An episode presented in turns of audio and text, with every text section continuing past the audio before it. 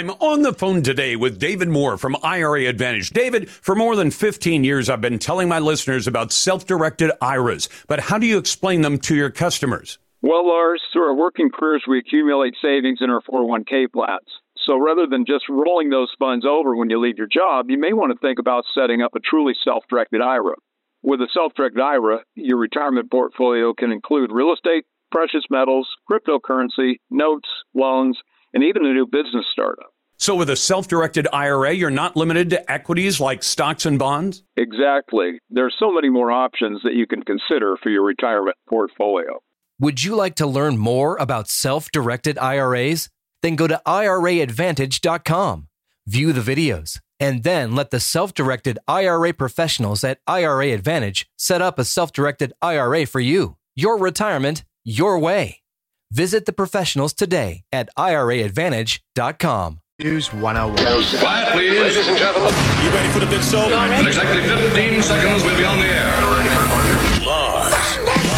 This is the Lars Larson Show. Our beloved republic is in the hands of madmen. This is a dark day. Honestly provocative talk with Lars Larson. I Larson. may be a white boy, but I'm not stupid. Broadcasting across the Pacific Northwest and covering Oregon, Washington, and Idaho on the Radio Northwest Network. Live. And now, Then we're going to kick the Biden crime family out of the White House. here's your host, Almost lost my wife, my 67 Corvette, and my cat. Lars Larson. Welcome back to the Lars Larson Show and welcome to Wednesday in this brand new year of 2024. Glad to be with you and welcome to the Radio Northwest Network, which now celebrates 24 years of serving the Pacific Northwest states, Oregon, Washington, and Idaho. I got a few things I want to talk about that are going on in both Oregon and Washington. No, no Idaho items just yet. And we've got a Twitter poll question as well. But let me get to that after I invite you to join me in the conversation. It is, as, as in our estimation, the best conversation in talk journalism, and you're certainly welcome to join at 866 Hey Lars. And if you're a naysayer, we're going to put you right to the head of the line at 866 439 5277. Send your emails to talk at larslarson.com. And if you want to send an email instead, talk at larslarson.com. And our Twitter poll question. Now, I have to explain this one a bit. It's not that complicated. Should the Northwest states allow offshore windmills that are currently failing on the East Coast? Well, there are big plans. The Biden administration wants to put windmills all around America, at least in places where the wind blows on a regular basis. They've already tried that on the East Coast. And guess what? Most of those plans are failing miserably, and they're failing because the idea does not pencil out. In fact, most of the big companies that have already started projects on the East Coast have gone back to the Congress and said, we're billions of dollars short in making this thing work. You're going to have to give us a whole bunch more money. Now, can you imagine what that's going to do to your utility bills? For those of you who are already reacting to the gigantic jump in utility bills here in the Pacific Northwest, PGE's customers just saw their bills go up by 17%. Now, they tried to soft pedal it, say it's legal costs, it's inflation, it's this, it's that. A big part of that is because big utilities in the Pacific Northwest in particular have been pushed hard to go to green power. And green power does not yet pencil out. Solar does not pencil out, neither does wind. And offshore wind, you want something that's expensive? Take already expensive windmills that don't pencil out when you build them on land and then say, let's build them out in several hundred feet of water off the Oregon or Washington coast and see how well that does. And take a warning from what's going on on the east coast of America right now because those projects are not working out right now. In any case, you can vote in today's Twitter poll or the poll on X as we're now calling it. Should the Northwest states allow offshore windmills currently failing on the East Coast? My answer would be no. Don't let them bring this nonsense to the region. I know a lot of people are going to object because they don't like the looks of the windmills. I'm more concerned about whether or not they make sense. Because, by the way, once they've sunk billions of dollars into these things, you're going to be stuck with that bill for decades. So the, the time to make a decision on it is now, not after they're already up. After they're up and the money is spent, you just have to pay the bill. Today's X poll uh, can be found at Lars Larson Show on X, or you can find it on our website at larslarson.com. Always brought to you by Ultimate Truck Services. So if you rely on trucks for business, Ultimate keeps your biggest assets on the road and running right. Find them at ultimatetruckservice.com. Now, if you needed one more reason to pull your kids out of failing government operated schools, the ones that produce less than half the students able to read, write, and count, the ones in Oregon in particular, where they'll say your kid gets a diploma, whether or not he or she, or whatever pronoun you've chosen is able to read, write, or count.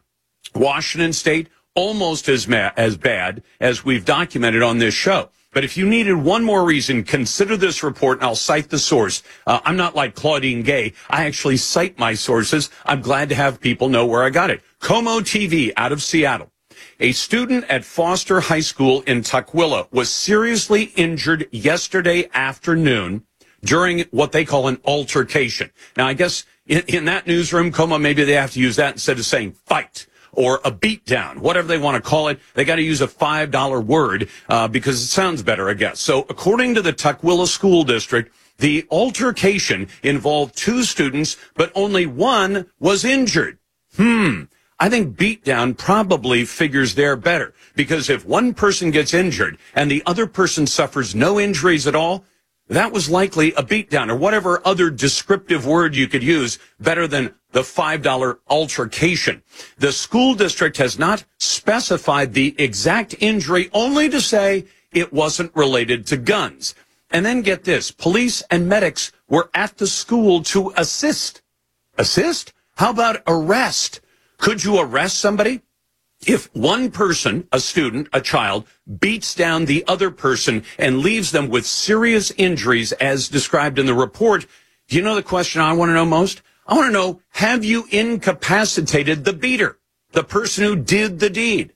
There's no word of that at all. No word that the police have arrested anybody, taken anybody into custody, uh, offered to bring charges, or referred it to the prosecutor's office for that. That tells you what the schools are not doing to protect your kids.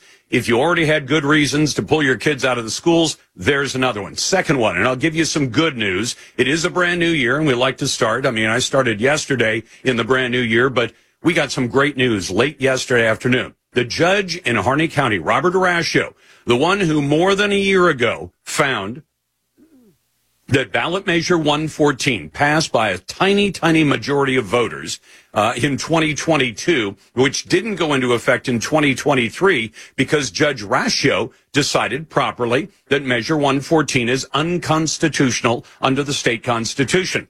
Well, I know it's a weird thing that lawyers do, but they are allowed to go back to a judge and say, hey, judge, you made a decision. We'd like you to reconsider the decision. And if you say, well, that seems like a fool's errand going back to the same judge who made the decision and say, hey, maybe you were wrong. Could you reconsider? But they get paid hourly, so you can expect them to try all these tricks. And guess what? Judge Raschio turned him down flat, said, no, Measure 114 is unconstitutional. Now, we know this one's going to go to the Oregon Supreme Court, could even go, I guess, to the U.S. U.S. Supreme Court. But for now, what has Judge Raschio objected to? The FBI won't conduct background checks that are needed to make Measure 114 work. Parties agreed to implementation of the law that would cause delays of the purchase of firearms for a minimum of 30 days. And I think even that is optimistic. Measure 114 backers failed to present public safety evidence. They dispute that ownership of firearms information, that mass shootings are sensationalized by the media and that a magazine is a necessary component of a firearm. He shot down all of those arguments and said, sorry, boys, uh, this one is unconstitutional. I'm not going to sign off on it. And I think Judge Raschio made the right decision. Glad to be with you on a Wednesday. Always glad to take your calls at 866 Hey Lars. That's 866 439 5277. Send your emails to talk at larslarson.com. Vote in our X poll or the poll on X if you like. Find it on X at Lars Larson Show and on my website at larslarson.com. And coming up in a moment, what do you suppose happens when one of the major international airports in the Pacific Northwest is blockaded for hours by 50 terrorist supporters, people who support the Hamas terrorism that took more than a thousand lives in Israel back in October of last year? When they show up and they decide to blockade one of the major airports in the Northwest, what do you suppose the police did? And more importantly, what did they not do? We'll get to that in the commentary. It's coming up next on the Radio Northwest Network and the Lars Larson Show.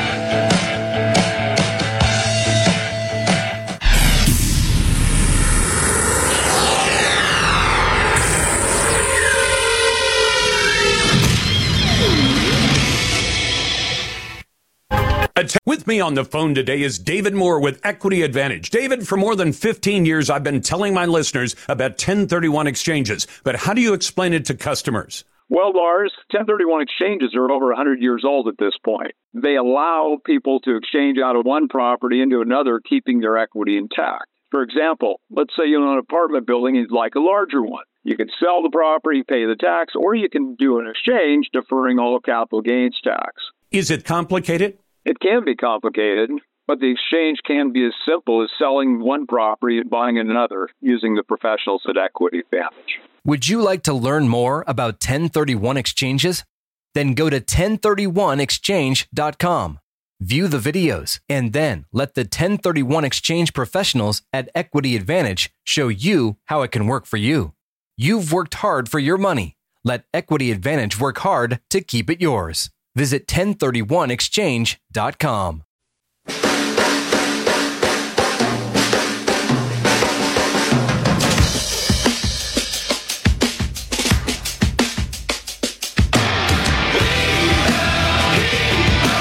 The voice of the people. This is the Lars Larson Show. That makes a lot of sense. A lot of nonsense. Right, you're bloody well right. You know you got a right to. This is the Northwest Nonsense. How much longer do we have to sit for this nonsense? That great moment every day where Lars brings you the cold, hard facts without any liberal wokeness from the Daily Dead, fish wrapper, or mainstream media bias. Having seen the criminal destruction of the city of Portland wrought by lame duck mayor feckless Ted Wheeler, Governor Tina Kotek has done what? Is she going to solve the problem? She's announced plans to declare a 90 day emergency. That's right, a declaration from the governor. That should fix everything. Nothing Kotek plans can fix this problem until the Rose City sends a solid message that criminal behavior brings actual, real consequences. Instead, on Monday of this week, we saw evidence of the total lawlessness that holds Portland in its grip. Supporters of Palestinian terrorists used 50 cars and trucks to block off the roads to Portland International Airport. They did it for hours. Police showed up, but they were only there as spectators. No arrests, no charges, no prosecution. The Port of Portland, which operates the international airport, waited till it was all over and the terrorist supporters left of their own accord before they proudly announced that the blockade had been cleared. The port helpfully pointed out that the airport blockade does violate state laws that are on the books. And then it confessed that it works with the protesters to allow their free speech. So in other words, they're allowed to break the law. I'm guessing that's because they're on the left and they support the terrorists of Hamas, so that makes them judgment proof, at least in the Northwest. Three years ago, we saw what happens when a city, any city, including both Portland and Seattle, allows a hundred consecutive days of mostly peaceful protests that only led to one murder and hundreds of trips to the hospital. One of these days, a protest like this is going to block emergency services and somebody's going to die. Just remember the politicians who signed off and let it happen. Our question of the day, and this one comes in from Teresa. Uh, Lars, my 16 year old grandson was shot four times by a 15 year old in the face, head, arms, and back with a BB gun. My grandson lost his vision and may lose his eye. The kid that did it was in detention for less than a month and now gets to go home. I'm hoping for your input. Well, I've invited her to come on and tell the story tomorrow about why it was that because his assailant was a teenager, uh, the criminal justice system, they still call it that, doesn't deliver much criminal justice, but uh, they say the criminal justice system says if you're a teenager, I guess you can get away with everything up to murder and still not suffer any real consequences. And now today's Daily Grill. Insane. Ridiculous. They get more and more ridiculous. Flat out dumb. You're even dumber than I thought. Who deserves today's Lars Grill of the Day? Maybe you're just really, really stupid. Find out right now. I want to award today's Daily Grill to the Lake Oswego School Board and the administration of Lake Ridge School as, well, I suspect strongly that they're a bunch of liars. And let me tell you why I have that suspicion. You know, for the last couple of weeks, all the way through Christmas and New Year's, I was hearing from parents who were alarmed at the idea that Lake Ridge High School planned to host a drag show. Now, why you would want to do that, I don't know. How it adds to the educational mission of Lake Oswego schools or Lake Ridge High School, I don't, I can't understand how it would actually add anything to that education, not anything good in any case. But yesterday comes the news that the school board and the school have decided to postpone the drag show. And here's what they said. They said there were alarming threats made by known violent and hate driven organizations. Now, I got a question for you. If a school, an institution, a good institution comes under assault, under threats from known violent and hate driven organizations, then you call the police and the police investigate. And if they identify the people who made these threats, then you prefer charges against those people who made the threats. But there's no evidence that any of that happened. So do you know what I suspect? I suspect that both the school board and Lake Ridge High got so much blowback from parents saying, what the heck are you doing hosting a drag show and then inviting the kids to go to it as a fundraiser at the school? They got so much blowback that they realized we have to cancel this thing. Except we're going to get all kinds of heat in a liberal community like Lake Oswego or frankly anywhere in the Pacific Northwest if we cancel out these drag queens. So we've got to find a way to blame it on the other side to say, well, there are all these known violent and hate driven organizations. Really? If Lake Oswego schools or if Lake Ridge High know of these, if they are known violent and hate driven organizations, I'm quoting from the school's statement. If you know the names of them, if you know the organizations, if you've referred them to the police, then for goodness sake, tell the public. And if you don't know them, then stop doing this. If you needed an excuse to be able to cancel the crazy drag show because there was no reason to hold it, especially at a school. You want to have drag shows for adults in adult venues? Go ahead. Having them at a school, there's no reason for that. But if you needed an excuse, then you want to say, well, it must be the people on the political right, except we can't name anybody because we actually defame people by saying they did the threats, we're going to have to stand up behind that. So we'll just constructively lie. We'll say we know who these people are. They have names, they have organizations, but we're not going to tell you those names. And why? Because I think it's one big fat lie. Glad to get your calls on a Wednesday. 866 Hey Lars. Let's go first to Jim in Cottage Grove, listening on KPNW and the Radio Northwest Network. Jim, what's on your mind? Yeah, Lars, about uh, when they were having those riots down here for, uh, you know, cutting the police back and everything in Eugene, I was driving in my truck and they were jumping on people's cars and blocking traffic. And one of my helpers got out. I'm a contractor, and uh, you know, got the guy off the hood of the truck and you know, yanked him out of the way. And uh, I think more people, when when people are blocking the roads like that, they aren't um, peaceful protesters, and you should you should have the right to remove them from the street. Agree. Because they're impeding your traffic. So, uh, you know, I I blame the people that just stop and watch. You need to get out of your car, grab these people, drag them over to the side of the road, and and go on your way and you shouldn't be punished for that. I've seen videos in Europe where they do it, and the guys, especially in Russia, or, you know, some of those countries. I mean, they're they're brutal. You know, Jim, I've seen the same videos, but here's the only reason I object to that. Is it true that we spend hundreds of millions of dollars in the Northwest on police agencies? Is that true? Yeah, the, yeah, okay, exactly. And, and do we have laws on the books that the police are empowered to enforce, and it is their sworn duty to enforce the laws? I, I as much as I'd say, well, average citizens could do it, except, you know, if you do that, you may end up being the one who gets arrested. And I don't want to see that happen. I don't want to see somebody do the right thing and end up charged or end up in jail. What I do want to see is I want to see the police do their jobs. And if they say, well, the prosecutor won't prosecute, fine. Then just pile up the defendants, write up the charges.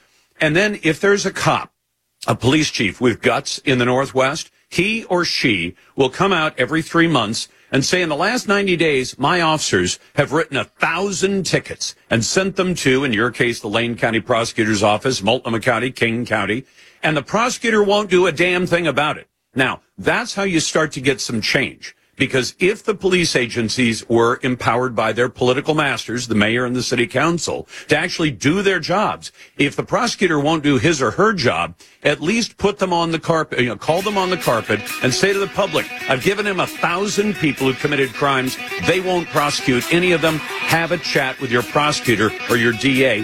That might actually get something to change. I'd like to start 2024 by suggesting things that are actually doable. I think that's one of them. You've got the Lars Larson The show. Lars Larson Show.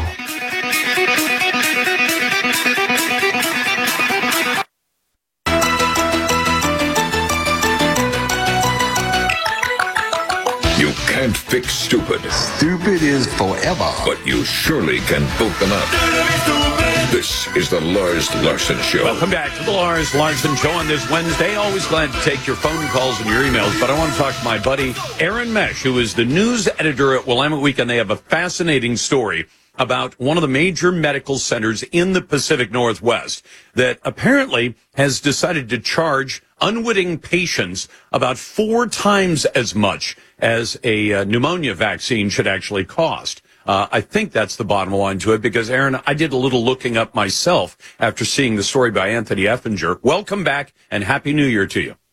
Happy New Year to you, Lars. Listen, I want to, I want you to sketch out this story involving a young lady, 67, Val Davis, who's apparently a, a very fit 67. She's a bodybuilder and she goes to the gym all the time, but she decided she wanted to make sure that she was in good health. So she goes for a wellness check. And what happens? Well, they suggest that because of her age, that she should receive a PCV20 pneumococcal pneumonia vaccine, which is known by its brand name of Prevnar 20. Um, and she thinks that's a good idea, and most doctors would agree that's a good idea. Uh, what didn't seem like such a great idea was that the bill on the shot was $937.49 plus a $55 fee for administrating the shot. 55 uh, bucks to have the nurse stick a needle in your arm or your backside or wherever they put it? I would imagine it's your arm, but um, but at any rate, Medicare paid $615 of that, but that left her with a balance of $377. Uh, that balance, that outstanding balance, is uh, a good bit more than you would pay at Walgreens for the same shot. Uh, it's about um, three hundred and seven dollars at Walgreens with no administration fee because I get my vaccines at Walgreens, and they never charge me for the pleasure of sticking the needle in my shoulder. I love the uh, quote you got from Val Davis, bodybuilder and healthy 67 year old who apparently got ripped off by OHSU. And I'll say that we, we call OHSU all the time and they routinely don't even return our calls. So to heck with them, but we'll at least make the due diligence call. She said, I blew a cork. What's this made from? Ground unicorn horn? Is there any ground unicorn horn in Prevnar 20? Uh, not to my knowledge. Uh, I, I really, for personally, if you're going to ask, like, she's a great quote, Val. And uh, if you were, uh, if if you were to ask me which quote I like best from her, it's that one's very good. But I'm also very fond of. I never thought I would walk out with a four hundred dollar bill. Are they still trying to pay off the tram? you know what I'm wondering is, are they subsidizing their gender reassignment surgery center? Although that thing usually seems like a money maker, uh, as as as horrible as it is. But here's what I here's what I don't understand. When I saw the story first, I thought, well, I'll look on my own. And I looked, and and sure enough, I could find Prevnar shots all over the place. And and they said the average cost nationwide is about 250 bucks. And and as you said, no $55 administration. What was that? That's my understanding as well. Sorry, I'm interrupting you, but that's that is that is also my understanding is that you can find it for 250 to 275 out of pocket. Okay, and and here's the other thing that bothers me. OHSU, Oregon Health and Science University, is a strange animal. It used to be a state institution. They were a lot more transparent. Um, but they sucked a lot of dollars from the taxpayers. They still suck dollars from the taxpayers, but they're now considered an independent corporation of some kind. So they get all the benefits of being associated with the state, but they're no longer a state agency. I would imagine, wouldn't you, Aaron, that if you found some, you know, some scalawag doctor out there somewhere who is ripping his patients off this way, saying, I'm going to give you a $250, uh, you know, shot, but I'm going to charge you a thousand bucks for it and I'll have, and the insurance will pay most of it, and you'll pay the rest. That if the attorney general uh, were to say, "Hey, you're ripping people off," and they'd go after him, do you suppose there's any likelihood that OHSU will face that kind of attention from anybody? You know, the the usual people that go after consumer ripoffs. I, am not going to speculate on that. I, I, w- I will say that it is very interesting that uh, OHSU's costs, which they pride themselves, according to their own literature, about being transparent about, their costs are uh, significantly higher than those of other of other major healthcare providers in the region. And I think that's an important thing to note, given that OHSU is on the verge of taking over uh, the legacy health group, uh, yep. which will give uh, Portlanders even fewer options outside of this large uh, private-public partnership system. And I and I think that's something that uh, this story, while a small thing, uh, points to a larger and more disconcerting pattern in the healthcare options that Portlanders will soon be be given.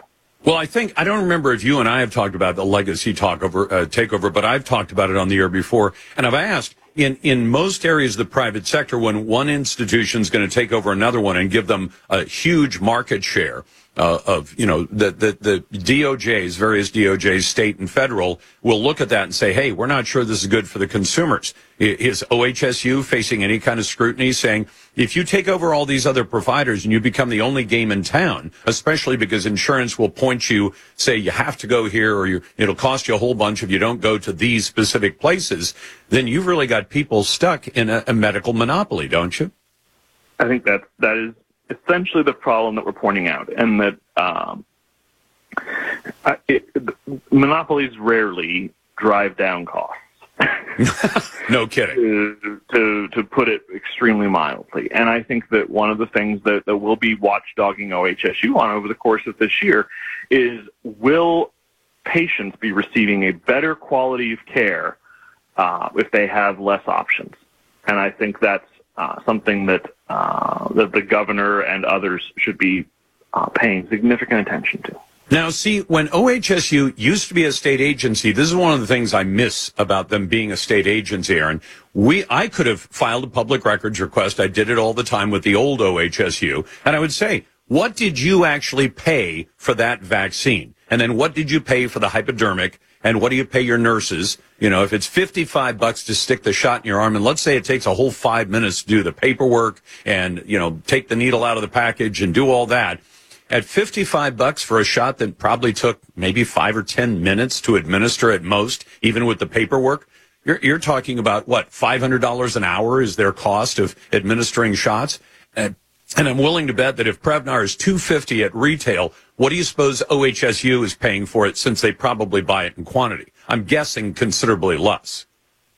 It, it's a great question. And um, one of the frustrations of OHSU is that uh, any request for information, not request for comment, but request for real data and information is met with uh, with a, a, knife fight over whether or not it's public it's public record uh, because of its uh, its strange existence as a kind of quasi-governmental, quasi-private entity, um, and and it, it it does not necessarily benefit the public very much. The level of secrecy that surrounds this agency.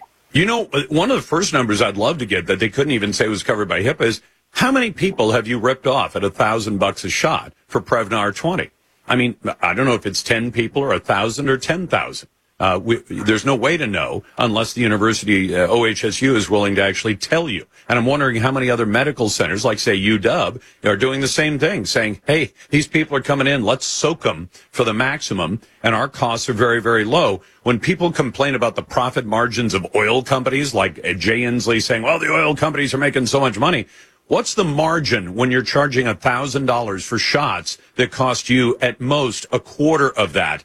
And ripping people off and also ripping off, if it's Medicare, they're ripping off the taxpayers as well. That's Aaron Mesh. Aaron, thank you and Happy New Year. Managing editor at Willamette Week. We'll get back to your phone calls and emails in just a moment at 866 Hey Lars. That's 866 439 5277. And I'm going to tell you about Oregon's Supreme Court that's virtually going to have to take a look at the efforts to dump Donald Trump from the Oregon ballot, as was done in Colorado and the state of Maine. You're listening to the Radio Northwest Network.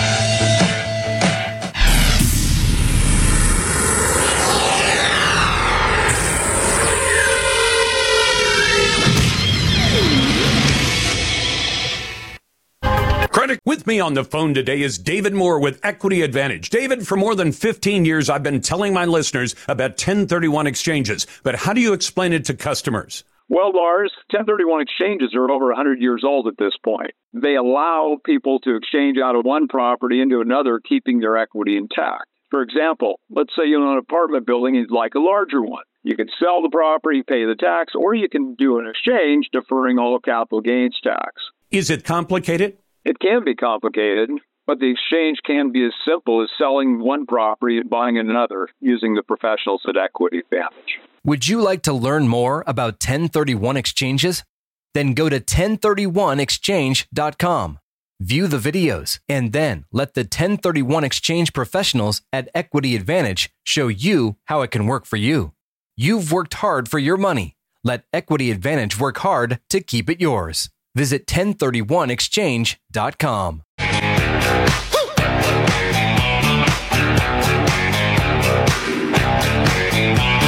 Senator John Kennedy gets it. Mr. President, you just got to try harder not to suck. Well said, Mr. Kennedy. We agree. This is the Lars Larson Show. Welcome back to the Lars Larson Show on a Wednesday. Always glad to be with you. On our uh, X poll, or the poll on X, we formerly Twitter, should the Northwest allow offshore windmills currently failing on the east coast of the United States and a gigantic waste of taxpayer money?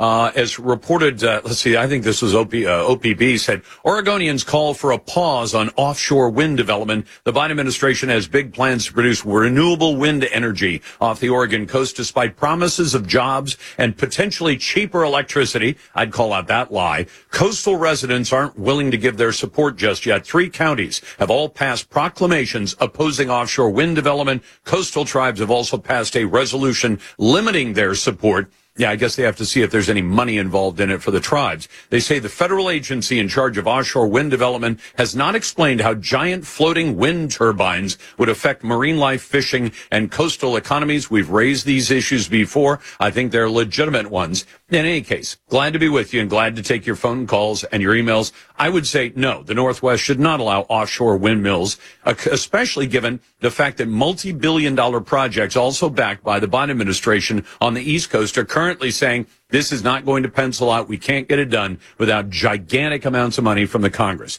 To your calls now. Let's go. Oh, and I should mention as well.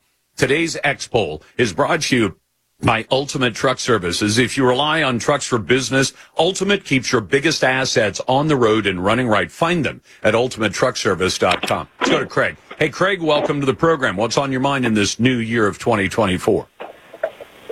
Hey, thanks for taking my call. I just was uh, watching and I saw that uh, the DA, uh, Mike Schmidt, had gone down and visited one of the street races. And uh, I thought, is that the first step in them being able to crack down on that? And just wanted to uh, get your thoughts on it. I think it's mostly optics, honestly, Craig, because they've known about this problem for literally years. And Schmidt show, who has an election to win this you know, this coming fall, so that he can stay as district attorney, he wants to show that he's doing the right thing. But he sounds like kind of an idiot. Let me read a quote to you, Craig. This weekend, I joined PPB on their New Year's Eve street racing mission and saw firsthand how dangerous and disruptive street racing and street takeovers are to business, pedestrians, and other traffic.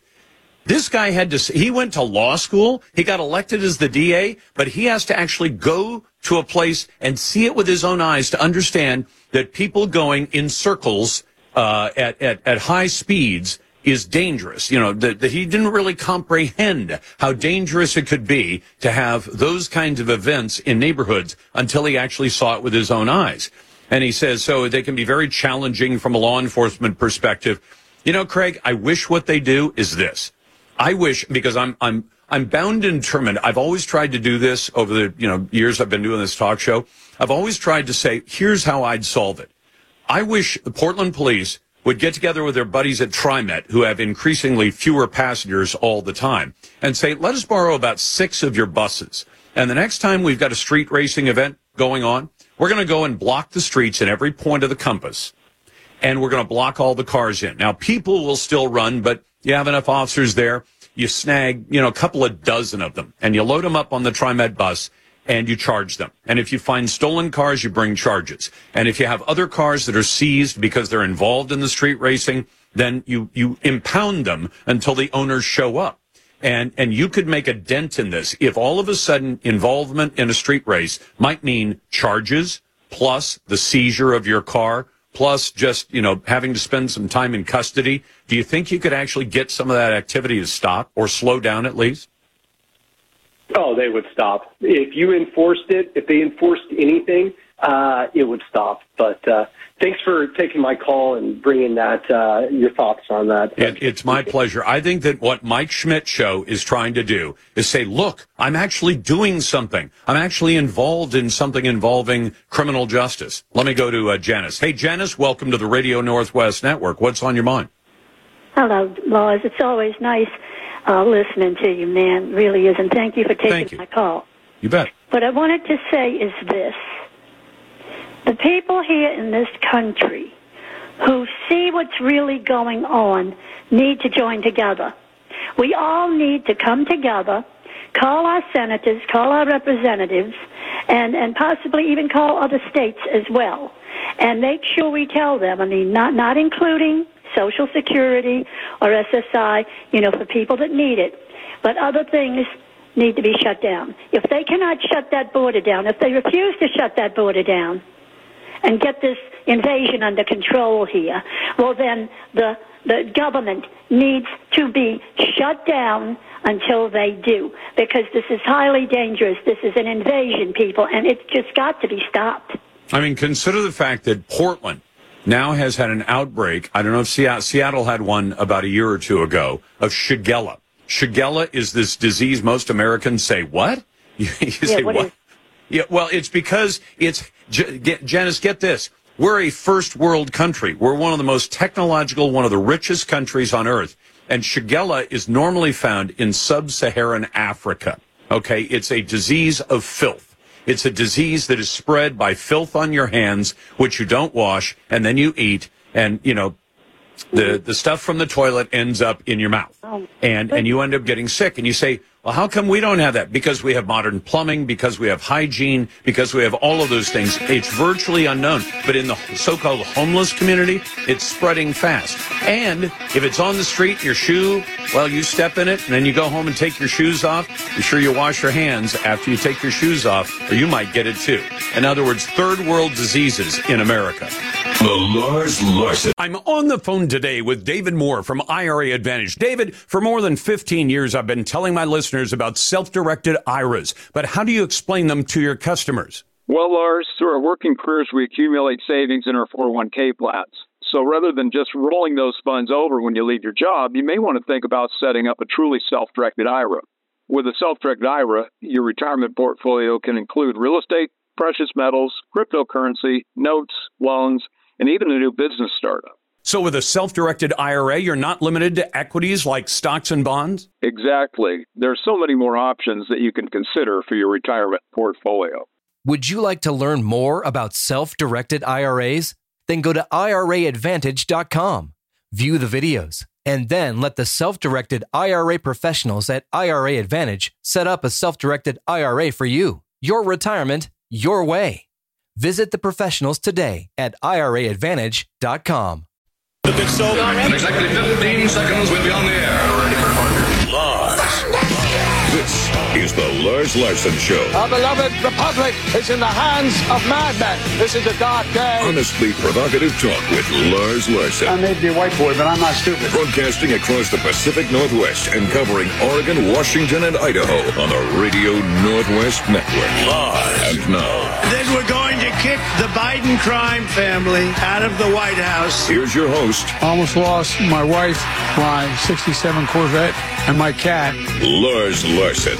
Welcome back. Lars Larson Show. It's a pleasure to be with you, and welcome back to the Radio Northwest Network. I want to tell you something. This story, uh, the story that was broken by KOBI Television, and I want to talk to the news director, who is Craig Smullen. I know Craig Smullen in passing, and I know his boss as well. But uh, but this one's strange because people have died. At least one person has died, perhaps as many as nine, but we don't know.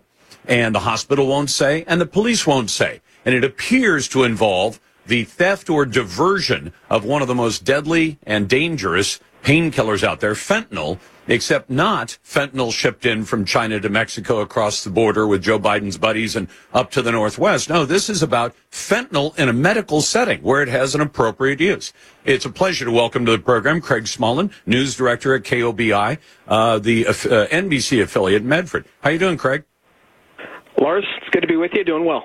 Now, I'm the opinion guy. I'm going to do my best not to drag you into opinion, but your news team, and in particular, one, one TV reporter with a great name, which you're going to have to share with my audience, uh, you broke this story. He broke this story. I, I thought, well, I, I wouldn't have the guts to have an air name like that. So tell us who broke the story and what the story is about and what we know and what we don't know right now. Maximus Osborne has done a fantastic job, uh, as well as Taylor Anschuris for our team here at NBC5 in Medford. Um, basically, we have multiple Asante sources telling us that as many as eight or nine people died at Rogue Regional Medical Center, which is the uh, kind of trademark the their main hospital for Asante, which is a Southern Oregon health system in Jackson and Josephine County, has three hospitals. Rogue Regional is its primary hospital and we're told that a nurse in the intensive care unit there replaced fentanyl used for pain with tap water. Now, that tap water, which I think is safe to say is not sterile, I'm not a doctor, but it's not sterile, and that's led to multiple infections of pseudomonas, uh, which ordinarily isn't that that dangerous of an infection, but in a hospital in an ICU with people dealing with some pretty serious health complications that uh, allegedly led to some pretty pretty nasty stuff, and several a handful of people uh, appear to have died, according to our sources. Okay, and that's all solid information. The other piece to this, because can I guess that while Asante's not talking, the only reason you give somebody fentanyl uh, in, a, in a hospital or a clinical setting is because they're in incredible pain. Is that fair to say? Everything I've been told from people far more knowledgeable than I, MDs, the, the like, uh, say that's true. It's a pain medication, uh, not something you would find on the street. Uh, it's obviously, uh, you know, I believe most of the problems we see in Oregon as a result of fentanyl on the streets is about the amount and how, how potent it is. In a hospital where it can be controlled, in theory, uh, then, then it can be used for pain medication. And, and because of that, we may have not only the death of nine or ten people, or eight or nine people, but we may have to have people who were in the last, what, hours or days of their lives in incredible pain and denied the medication that would have relieved that pain. Well, I can't speak to whether they were denied any medication, but well, we do know if that, somebody that took the fentanyl they were supposed, to, Craig, if they were, if somebody took the fentanyl they were supposed to get and put tap water in instead, and took the fentanyl and did something with it, diverted it in some way, then they didn't get the medication, right? Logically? In theory. In theory, yeah, yes, in I theory. believe so. Okay. So at this point, why aren't the police telling you? I mean, what what is the sum total of what the police will tell you? Well, police are very careful to say to you know we when we spoke to them originally, we were asking about death investigation, and they were quite clear it is an investigation. They didn't like the term death investigation with this. Um, Asante has been, I think it's a two sentence statement. You've probably seen it. It says, We were distressed to learn of this issue. We reported it to law enforcement and are working closely with them. That is the extent, those, the, that brief two sentence lawyered statement, along with what MPD is telling us, that's the extent of the on the record uh, kind of comments from these authorities. The FBI did confirm with us today that they are uh, aiding Medford Police, local law enforcement, in this investigation, and presumably the DEA is as well, as they've been involved in many cases like this. But uh, that, on my part, is speculation. Well, the other piece is: Do we know whether there was just one person involved in this alleged di- uh, diversion, or were there more than uh, more? Was there more than one person involved?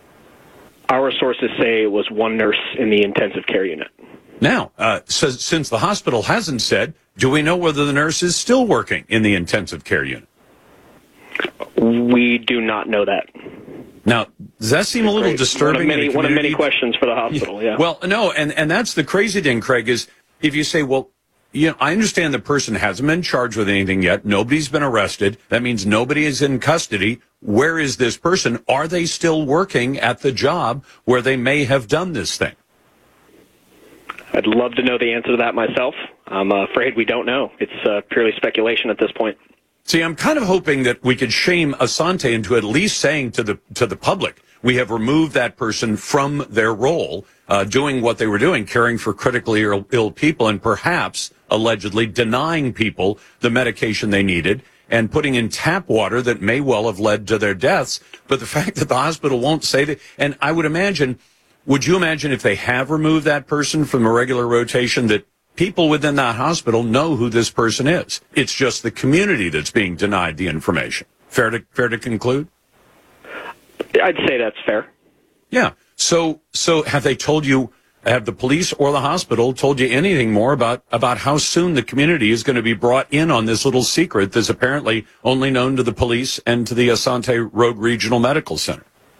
There may be an update later this afternoon uh, from local law enforcement, um, but since since we broke this story Friday, uh, neither the hospital or or Medford Police have said anything beyond the basics of, of what you and I've covered so far. It's so, been Craig, uh, not any- a lot of information.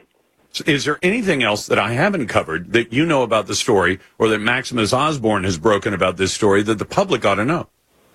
And you're right, by the way. Maximus is a fantastic name, and he was encouraged to keep it as such for his uh, broadcast career.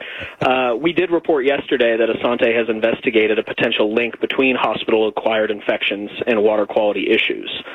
Their their former vice president of quality and patient safety uh, declined to to comment about this current investigation, but she did confirm she no longer works for the hospital system. Uh, she wrote a couple articles that have since been taken down from Asante's website. Uh, one of them. Uh, from December 2022 said several central line infections in Asante critical care units were linked to waterborne bacteria. Now, as, as you talked about, a lot of doctors have a lot of questions. Our own medical expert, she's the host of our daily or weekly medical call-in show, uh, Dr. Robin Miller. She said there's no way water would get into a central line to cause a waterborne illness unless it was injected. Unless it was injected. And so is it possible that article was written as a way to cover what was going on? And was it going on as far back as 2022? I, you know, we've we've seen various reports, but I, I can't confirm that at this time. Okay. Fair enough. And I didn't drag you across the line into opinion. So, Craig, I really appreciate you doing this on behalf of Maximus Osborne, who gets the full credit for breaking this story. Craig, thank you very much. And, and best to KOBI. And I hope Asante comes clean with the community. Thank you, sir. You're very welcome. Thanks for having me. Pleasure to have you on. That's Craig Smullen, news director at KOBI, the NBC affiliate in Medford. Back in a moment. You're listening to the Lars Larson Show.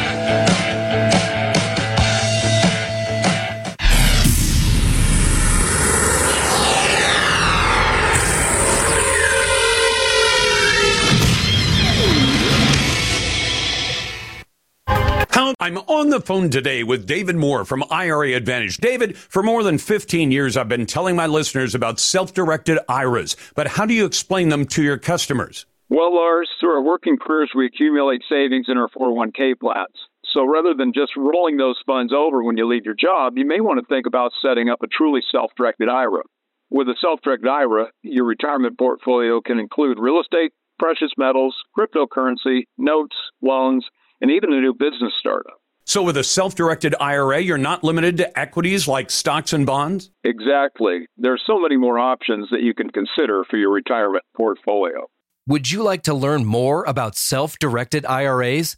Then go to IRAadvantage.com, view the videos, and then let the self directed IRA professionals at IRA Advantage set up a self directed IRA for you. Your retirement, your way. Visit the professionals today at IRAadvantage.com. Hey, at OregonGunLaw.com.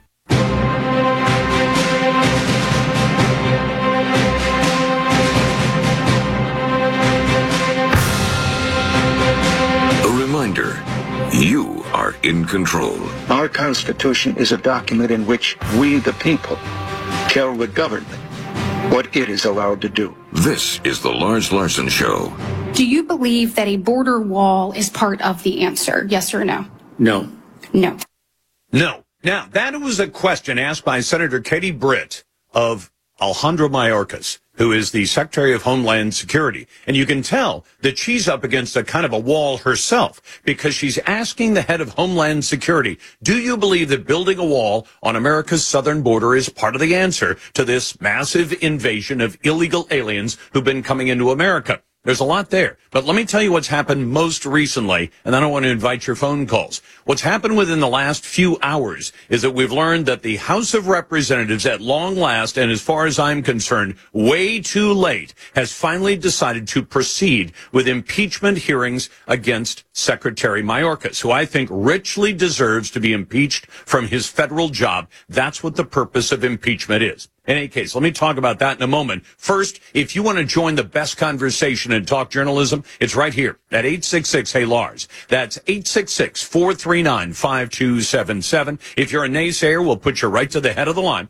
If you want to send an email instead, talk at larslarson.com. And of course, you can always vote in our poll on X. Uh, used to be called Twitter. Now it's the X. So uh, we're calling it the poll on X. In any case, the question is there every day at Lars Larson Show. You can also find it on my website at larslarson.com. So you have a United States Senator asking questions of the Secretary of Homeland Security. That is the job of the Congress. The Congress has not just the authority to do oversight on federal agencies, they have the responsibility, and they are different authority and responsibility. They're asking the questions. And what does Mayorkas say? No, a wall is not the answer.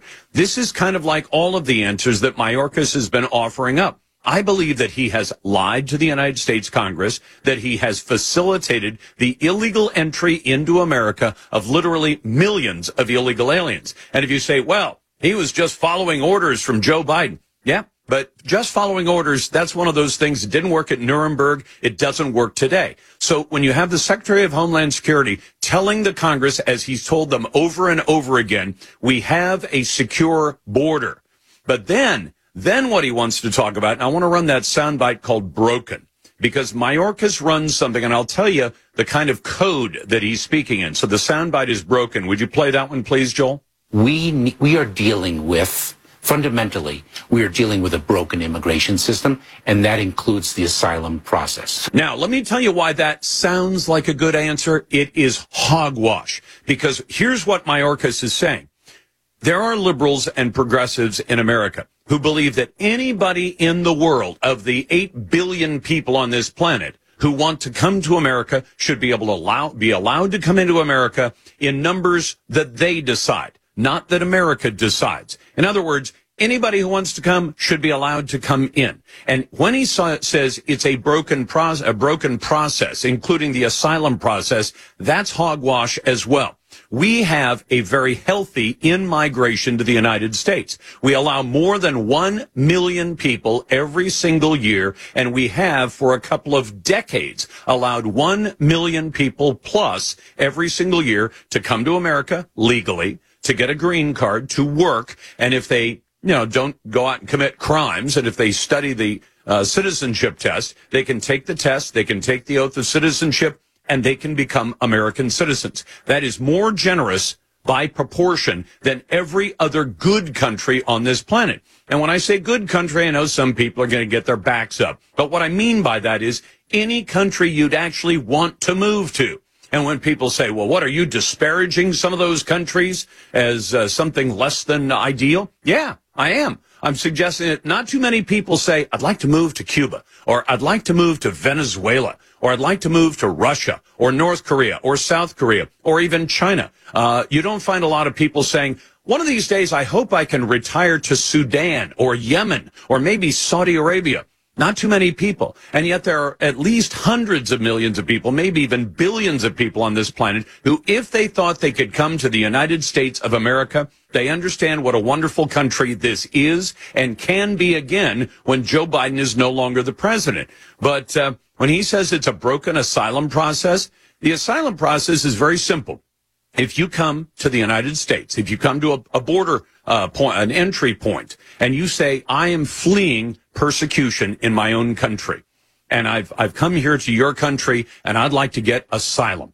All you have to do is show that you are under some kind of persecution in your home country. Persecution because race, religion, national origin, skin color, any of those. Now, if you merely come to the border and say, hey, I want to make more money by working in America, that doesn't get you asylum. If you say, my country has a lot of crime and violence in it, that doesn't get you in. What gets you in is actual persecution. And how do I know that? Because the Congress wrote that into a law. And if the Congress had wanted to say anybody who wants to come to America should be able to come to America, they would have written that in the law. They specifically did not. So guess what? Now we've got a problem where we're coming up on three years of Joe Biden. And in those three years, more than 9 million people have illegally crossed our southern border. And some of them have been sent back, a very small number, but a great many of them are still in the United States. And in the month of December alone, we hit a brand new record peak and Joe Biden's been breaking records right and left his entire presidency. More than 303,000 people crossed illegally into America that we know of. There may have been another 50 or 100,000 who crossed in and we didn't know about them. But that's been happening for the last almost three years now. We've added 9 million people, and what has it done? Well, the most visible effects are in places like New York City and Chicago and Philadelphia and Washington, D.C. Cities where they're literally diverting resources from the needs of actual citizens to take care of the crimes, the healthcare needs, the feeding, the housing, and everything else of literally millions of illegal aliens. In California, California has now decided that even though it's facing a $68 billion deficit, California said, we're going to sign up all of the illegal aliens for Medicare, for Medicaid. And this is also being done in about a dozen other states in America. And if you say, well, who's paying for that, Lars? I can tell you who's paying for it. You're paying for it. I'm paying for it. American citizens are paying to provide free medical care. And if you thought there was a giant invasion last year and the year before that and the first year of Joe Biden, just wait until they find out you can come to America. They'll give you thousands of dollars when you reach the border and uh, and they'll say, "Here, here's an airplane ticket that goes anywhere in America." We can then go to their biggest cities, and their cities will actually divert resources from their own citizens to pay for us. So guess what happens when somebody like Senator John Kennedy, a good Republican of Louisiana, is asking questions of Mayorkas? Play that one, please. How many members of Hamas have come into our country across the southern border? Uh, Senator, I'm not aware of a member of Hamas crossing the border. And he's not aware of it because they're not checking. They're not vetting the people who come into this country at all. Now, if you come in legally, through the green card process, you get vetted very, very thoroughly. If you show up at the border, the Border Patrol just writes you a ticket, says show up for court in a few years. In the meantime, here's some cash, here's an airplane ticket, welcome to America. You get free medical care paid for by the citizens. Now, if citizens are willing to tolerate that kind of nonsense, then I guess so be it. But I'm not, and I'll bet a lot of you aren't either. Glad to get your calls at 866 Hey Lars. That's 866 439 5277. Send your to talk at larslarson.com. And you're listening to the, the Radio Lars Larson Show.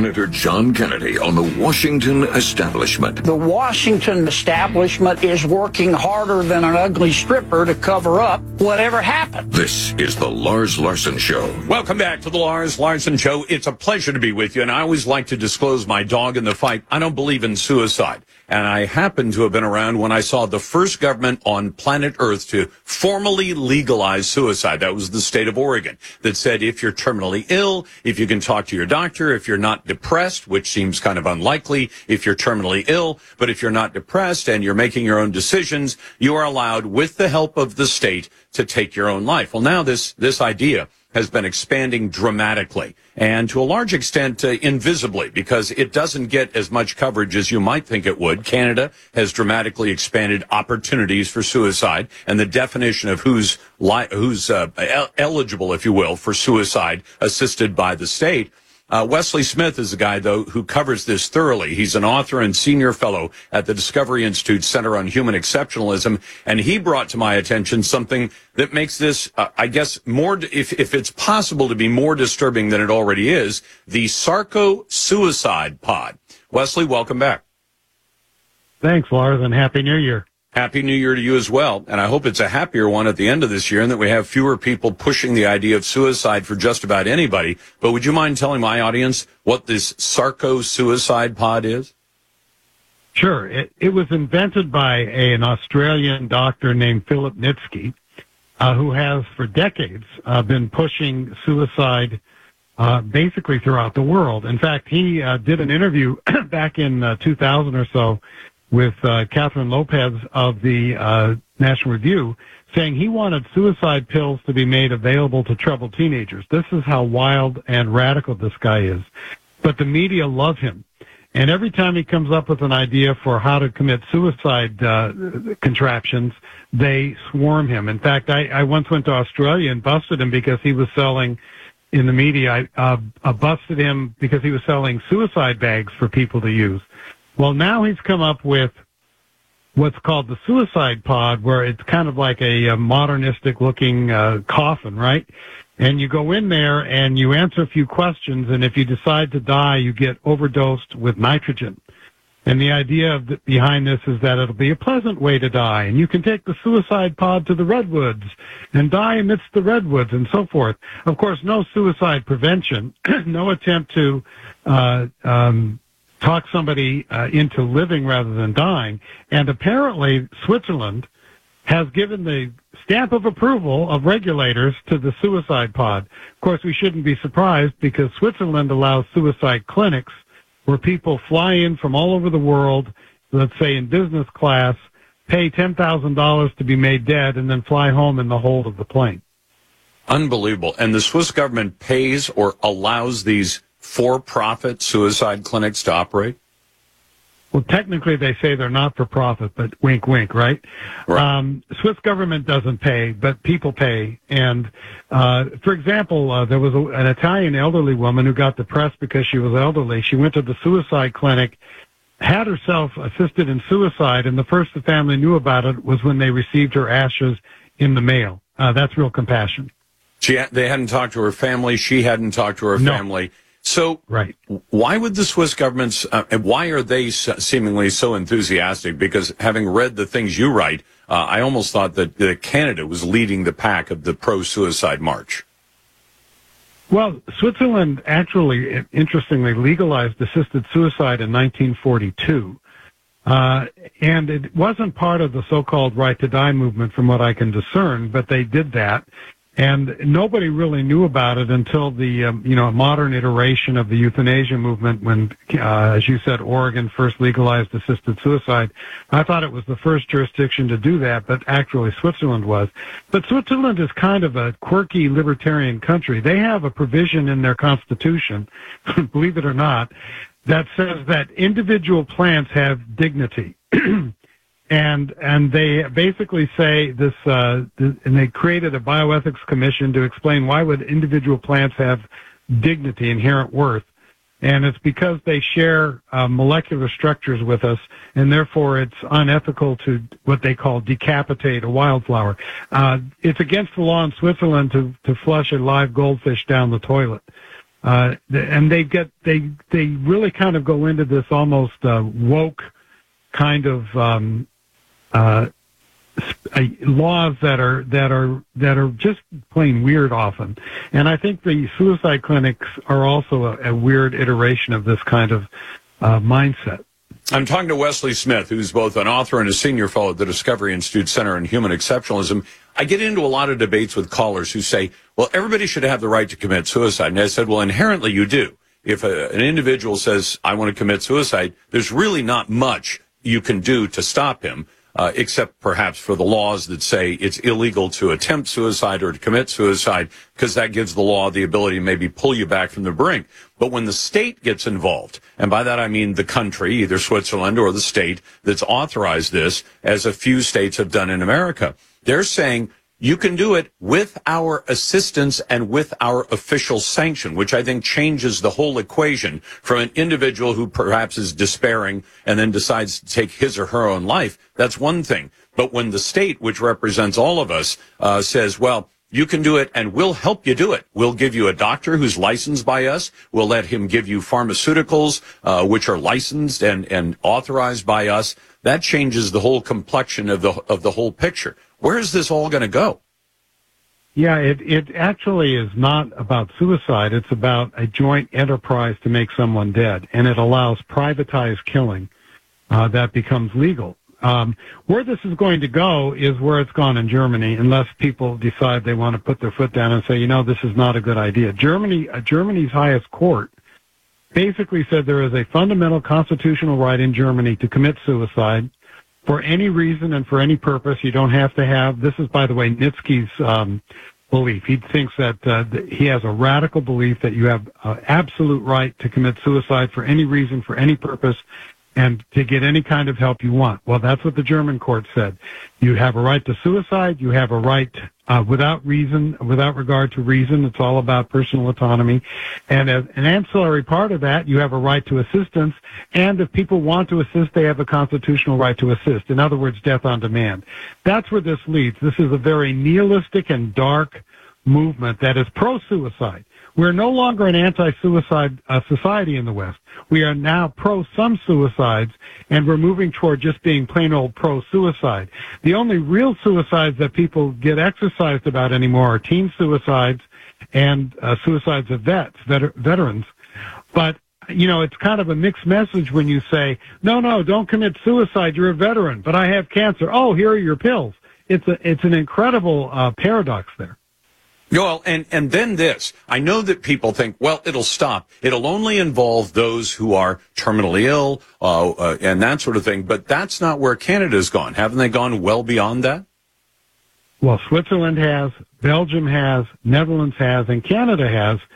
And in Canada, Belgium, and Netherlands, you can be lethally injected. It's not suicide, it's homicide. It's legal homicide where the doctor or a certified nurse practitioner lethally injects you for uh, any kind of illness that you believe causes, and it's all subjective, irremediable suffering, disability, frail elderly. The Netherlands and um, uh, uh, Belgium allow the mentally ill to be euthanized, and then sometimes their organs are harvested because they've got healthy organs. Canada is about to allow mentally ill people to be euthanized uh, this year. It was supposed to start last year, but they delayed it a year. Canada also conjoins euthanasia with uh, um, with um, uh, organ harvesting. And now we've been seeing stories out of Canada where people cannot, because of the socialized medical system, can't get access to oncologists when they're diagnosed with cancer, so they're asking for euthanasia. Unbelievable. That is Wesley Smith from the Discovery Institute Center on Human Exceptionalism. Wesley, thank you very much. You're listening to The Lars Larson Show and the Radio Northwest Network.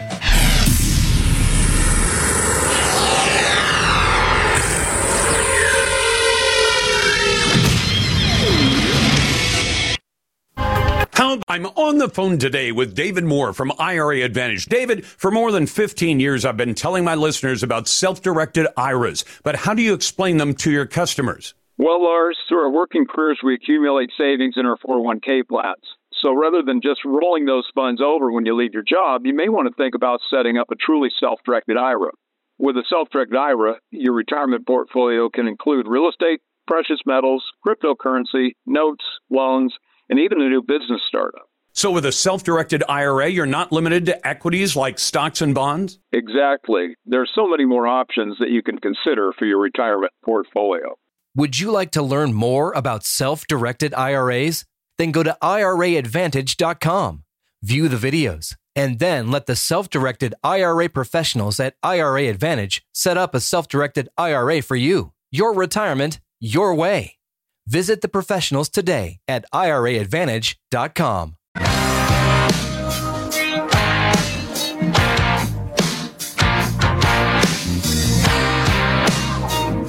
Welcome back to the Lars Larson Show.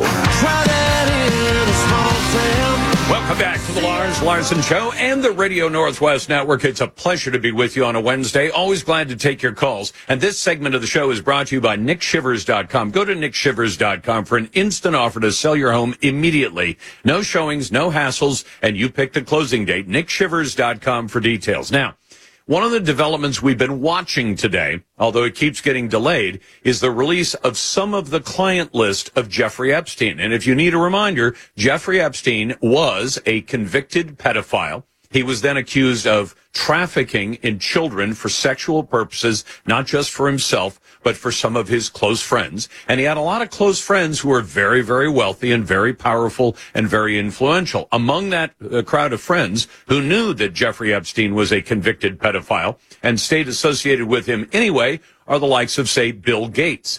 In fact, at the time that Bill Gates got divorced from his ex-wife, now ex-wife, um, one of the things that came up was the fact that she strongly objected to Bill Gates staying associated with and continuing to uh, befriend Jeffrey Epstein. Now, is there any indication that Bill Gates availed himself of some of the child trafficking that Jeffrey Epstein was involved in?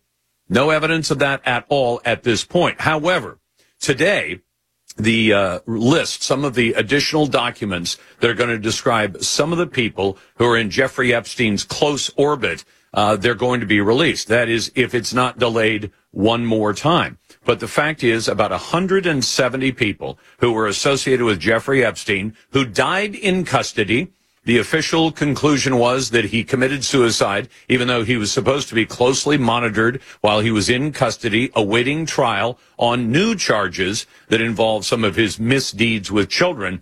Well, the identities of 170 Jeffrey Epstein associates likely to include John Doe number 36. That's Bill Clinton. Yeah, President Bill Clinton. And of course, Prince Andrew, who's now been thoroughly disgraced. The unsealing should begin today, is what the Manhattan Federal District Court executive Edward Friedland said.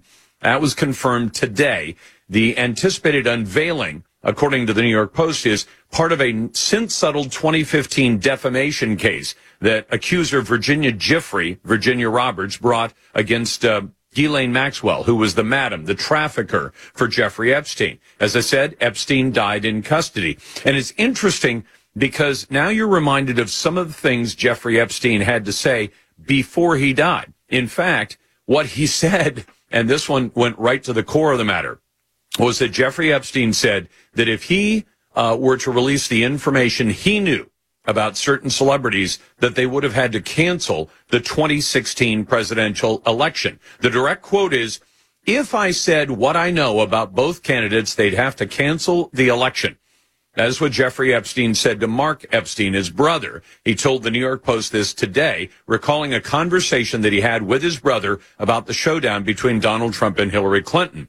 But the question is, what are we going to learn from the release of this list? We don't know at this point, but it has been delayed often enough that I figure the only reason it's being delayed is not because it includes the names of some average folks, and it does include some average folks, staff members of Jeffrey Epstein and, and the rest, but because it includes politically and financially powerful people in America who would do almost anything to make sure that that uh, that information does not uh, see the light of day. Now, one of the other questions I've got for you is what's going to happen in all the states in which Donald Trump is being challenged on the ballot.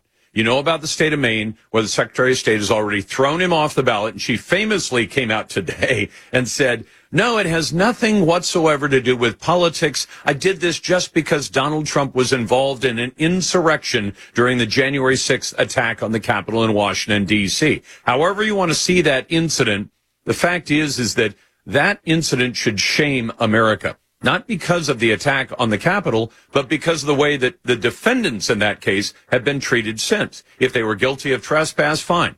You know, uh, put them in front of a judge, find them, give them a little bit of time. Instead, many of those people have been locked up, denied trials, denied all of their civil rights, and it's just dead wrong. Now, there are cases being brought in about 16 states around the country, including Oregon. One of them, a lawsuit brought by a group called Free Speech for People. They always put a warm, fuzzy name on these groups, even if they're not. On behalf of five Oregon voters who are asking the Oregon Supreme Court to rule that Donald Trump's actions amounted to an insurrection and that disqualifies him from running for president. Well, he filed a response. And the response offers seven different reasons he must appear on the primary ballot in the state of Oregon. The primary doesn't happen until May of this year, including the fact that he doesn't think the January 6th attack on the Capitol constitutes an insurrection, and neither do I. And apparently neither did the Joe Biden Department of Justice, which decided to charge six individuals with insurrection, but not Donald Trump. Donald Trump not even named as an unindicted co-conspirator in that alleged insurrection. So if the Joe Biden FBI decided he wasn't involved in an insurrection and the Joe Biden DOJ decided he was not involved in an insurrection, and the only time he's ever been accused without evidence of being involved in an insurrection was in the impeachment hearing that was held illegally and unconstitutionally in the weeks right before Donald Trump exited the presidency and in that case, it went to the Senate for a trial and he was acquitted in the trial. And I've also asked people, just think about this for a moment. Insurrection in generic terms means the attempt to overthrow the government. What Donald Trump supporters, even the ones who broke the law, were saying was count the ballots and count only the legal ballots and count the ballots accurately and determine the election of 2020. That really didn't get done.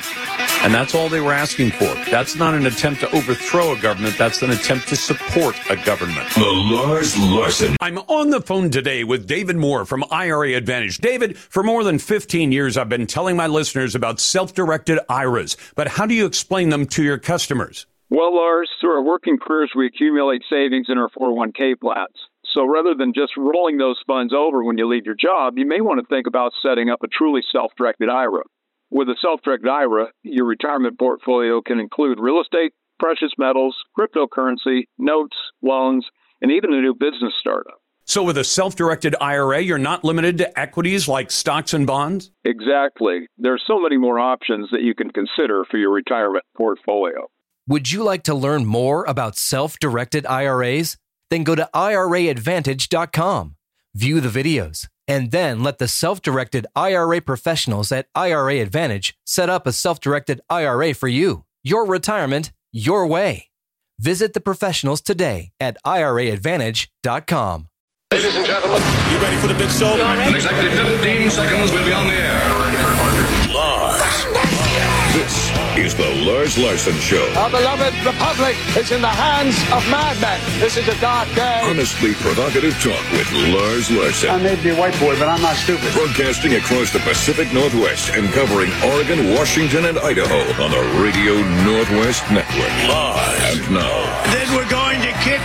Biden crime family out of the White House. Here's your host, I almost lost my wife, my 67 Corvette, and my cat. Lars Larson. Welcome back to the Lars Larson Show. It's a pleasure to be with you in this brand new year, and a real pleasure. Welcome back my talk brother, and that is the Hoff father, Ari Hoffman. He hosts the Ari Hoffman Show on our Seattle affiliate, KVI. Ari, welcome back and Happy New Year. Happy New Year to you. Love the opening of your show. Every time that line from Joe Biden makes me giggle. Now, isn't that crazy? He just says the craziest things and, and not in a good way. Although I guess since we're going to talk Israel, your new year doesn't come for what, nine months yet? We got yeah, to. We, this is so like four months ago for us, bro. But I'm glad everybody else is having a great New Year. no, no doubt. Well, it, it might be a great New Year if you listen to Karine Jean Pierre. It's already a great New Year. The economy's going great. The uh, war in Ukraine's going great. Everything's going great. Nothing's going wrong, and the border is just fine. But let's let's talk about Israel because that's a particular interest for both you and me. And and I, I'm concerned about where this is going. That the political pressure on Israel to say don't go in and destroy the terrorists. Just let them let them rearm so they can come back at you in, in another year or two. What's insane to me is they keep allowing aid into Gaza. We know that the people who are in Gaza overwhelmingly support Hamas, and we're talking 75% and upwards. And they keep sending this aid in, and they still haven't gone back the hostages, not the Israeli hostages, not the American hostages, not hostages from other countries.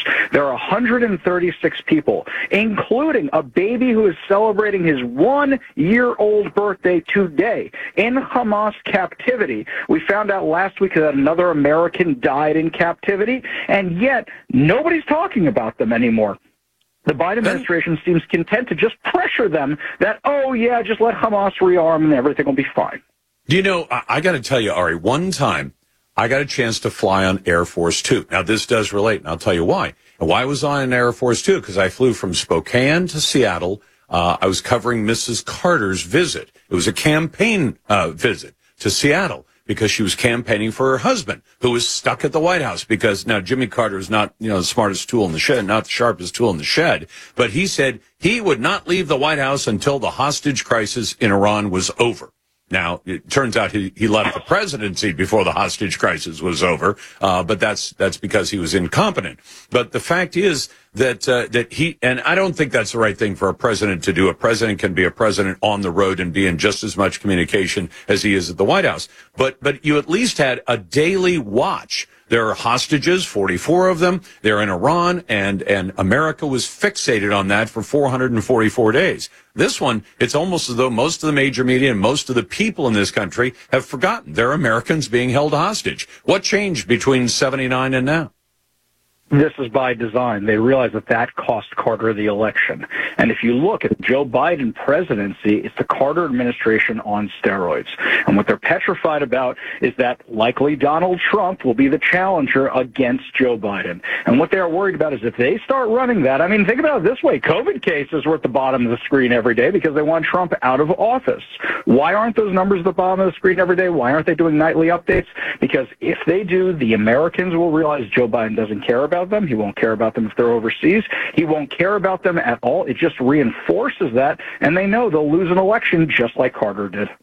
In fact, wasn't the original Nightline show based on a night nightly watch on what was going on? I think that was that's my recollection, isn't it? Or, or was it another? I'm pretty sure you're right. It was one of those shows. I mean, Ted Koppel, somebody like that. I remember was I watched these clips. This was something I've studied in depth because, well, I was I'm a little bit younger than you, Lars, but this thing I studied in depth because my parents were big fans of Ronald Reagan. My father actually worked on Reagan's campaign, and this was something he wanted me to know as a kid. I mean, this is the difference between success and failure failure. And you look at that administration, there's actually a great line in the movie Argo. The movie Argo, which Ben Affleck made about getting the hostages out of Iran, great, the six who managed to escape. Yeah. yeah. So there's a great line where they talk about a guy who's putting American flags on his lawn, one for every day of captivity. And they said when that guy hits 365, you know, uh, Reagan wins the election. And it's 100% right. If we were doing that right now, Joe Biden, his polls would be, his polls are dropping already, but they'd be minuscule. They'd be single digit by now if people were actually talking about this. Well, and it's funny because we have a better way of communicating between social media and all the mainstream media that's much bigger today than it was in 1979 you'd think, uh, well, if anything else would captivate, captivate Americans, the idea of Americans being held by an honest to God terrorist organization uh, and being held for this length of time, that uh, we'd be fixated every day. It'd be, well, what's happened with the hostages? Instead, the story's being made to disappear. But let me ask you this. My concern is is about the political pressure that's being brought to bear on Israel saying don't destroy the terrorist organization Hamas. And that just I, I never thought Americans would, you know, would, would endorse that kind of idea. I think the majority of them don't, Lars. So I actually saw something inspiring the other night at a pro Hamas rally. No, not them, but I was at the one at the Space Needle where they were trying to stop the celebrations there. The police were ready for them. Seattle Center was ready for them. So they didn't get very far. But what I did see that was inspiring was there's this one guy who's going, I just want to get a frozen yogurt. Can you guys shut up? like, that was really the thing was that they're protesting next to this long line of people who are online for concessions. And the average person, even in Seattle, Washington, is looking at these people like they're morons. People are getting tired of this stuff. I don't know if you saw this yet, Lars. I haven't posted it yet. But you know, the Democrats treat January 6th like it's a national day of mourning. And yep. this year, the pro Hamas activists are now trying to co opt that to be about Israel Palestine. That's their new thing. They're planning on protesting across the country on Saturday, January 6th, to mark the occasion. But what is it about? It's about giving the land of America and Israel back to its indigenous people. That's the, what they want to do. I mean, you should see this insanity, Lars. I, I got to tell you, though, Ari, there was a lady who called called in the other day. And uh, no, I'm sorry. This happened during the Christmas break. It was at a, a get together at, at, our neighbor's house. And this lady was telling me, she said, well, I'm concerned about the Palestinian people. I said, you've mentioned the Palestinians a few times. Can you tell me where their country is? And she just looked at me. And, and I said, can you tell me what the capital of that country is? Who's the president or prime minister? And she just stared at me. She just, it, she was deer in the headlights. And I said, uh, and she, and earlier she'd been, you know, jawing about, uh, about the indigenous people of the United States. And I said, okay, you can't have it both ways. And she said, what do you mean? I said, well, your argument is that the Native Americans have a greater claim because they were here longer. You know, they came here earlier. And she said, they didn't come here. They were just here. And I thought, oh, well, I said, no, the, the archaeologists say they came here nine or 10,000 years ago, somewhere in that range. And she said, and she apparently was unaware of that. And I said, so we've been here. Europeans have been here not as long. They've been here longer. They have a greater claim. I said, how long have the Jews been living in Israel? And uh, I said, isn't it about 4,000 years or so, at least 4,000 years documented in the most famous book on the planet? And uh, at that point, we, we both moved off to other conversations, which I think discretion is the better part of valor, right? Sure. Well, I'll tell you, there was a woman at Seattle Center who was handing out flyers who was trying to convince people of her cause. So I asked her if she wanted to be interviewed, and she said yes. I'll make sure to send this clip to you. And when I asked her, when they chant from the river to the sea, what are they talking about? She said, I don't know, but it's very dramatic, isn't it? I mean, th- these are the people you're talking about down there, Lars. They don't even know what they're protesting. There's a great movie that needs a remake, and I don't often say that about Hollywood. I think they should stop recycling garbage, but it's called PCU, Politically Correct University. And there's a great scene where they're showing everybody how politically correct. This thing came out in the 90s with David. You know what, Ari? I've got to cut it off at that point. That's my fellow talker, Ari Hoffman from our Seattle affiliate, KVI. Back in a moment. You're listening to the Lars Larson Show.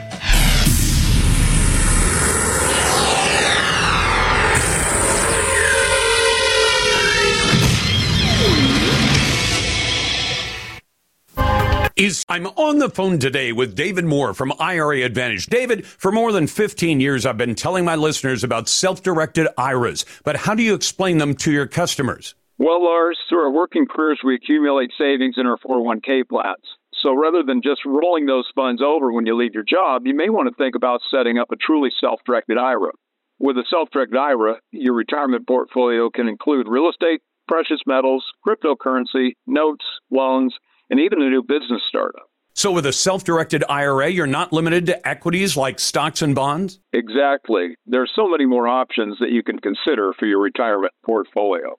Would you like to learn more about self directed IRAs? Then go to IRAadvantage.com, view the videos, and then let the self directed IRA professionals at IRA Advantage set up a self directed IRA for you. Your retirement, your way. Visit the professionals today at IRAadvantage.com. .org.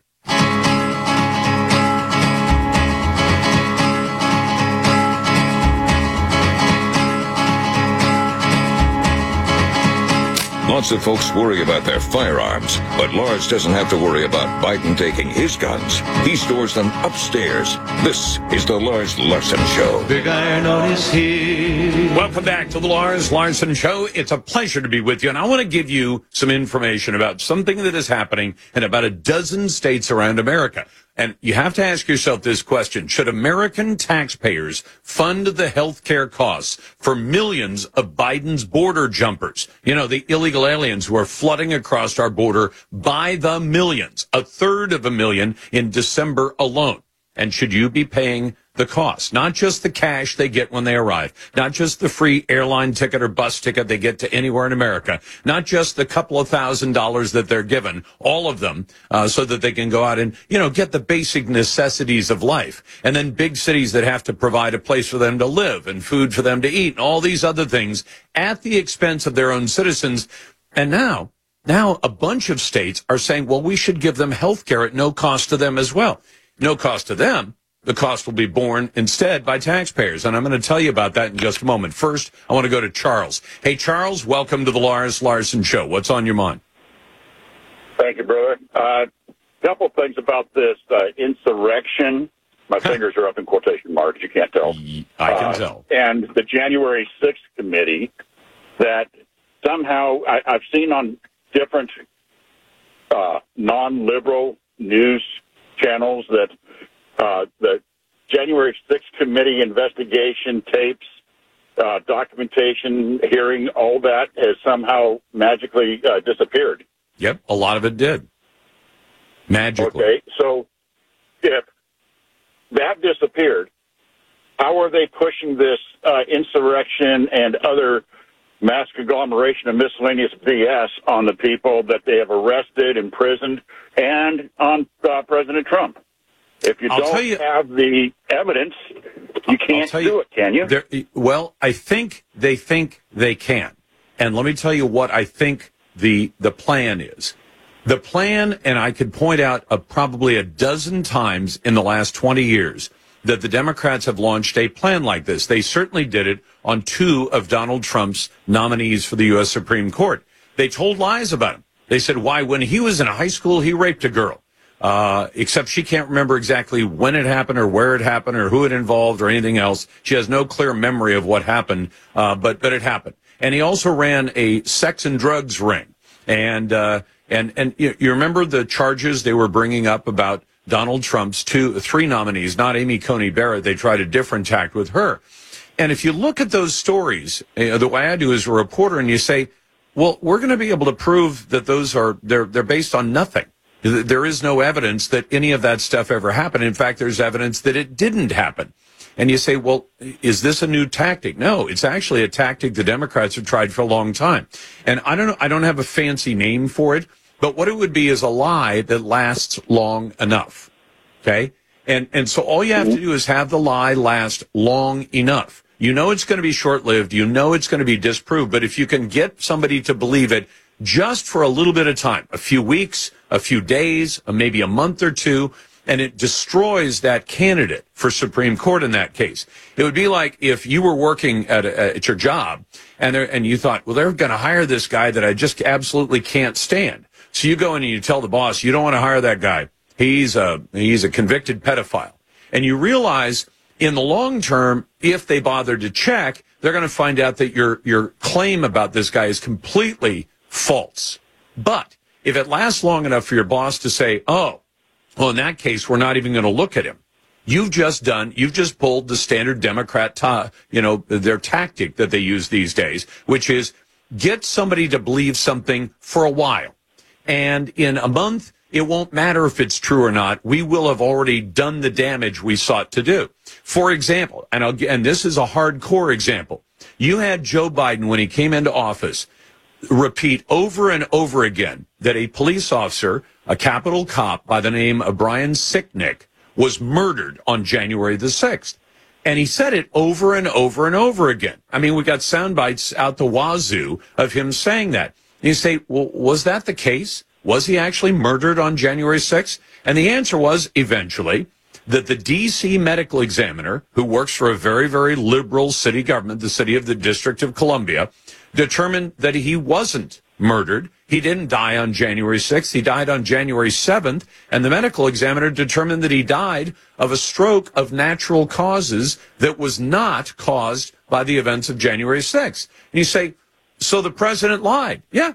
But he got people to hear there was an insurrection. Donald Trump caused the insurrection. Although when you ask them, what did Donald Trump say or do on that day that caused the insurrection? They can't tell you.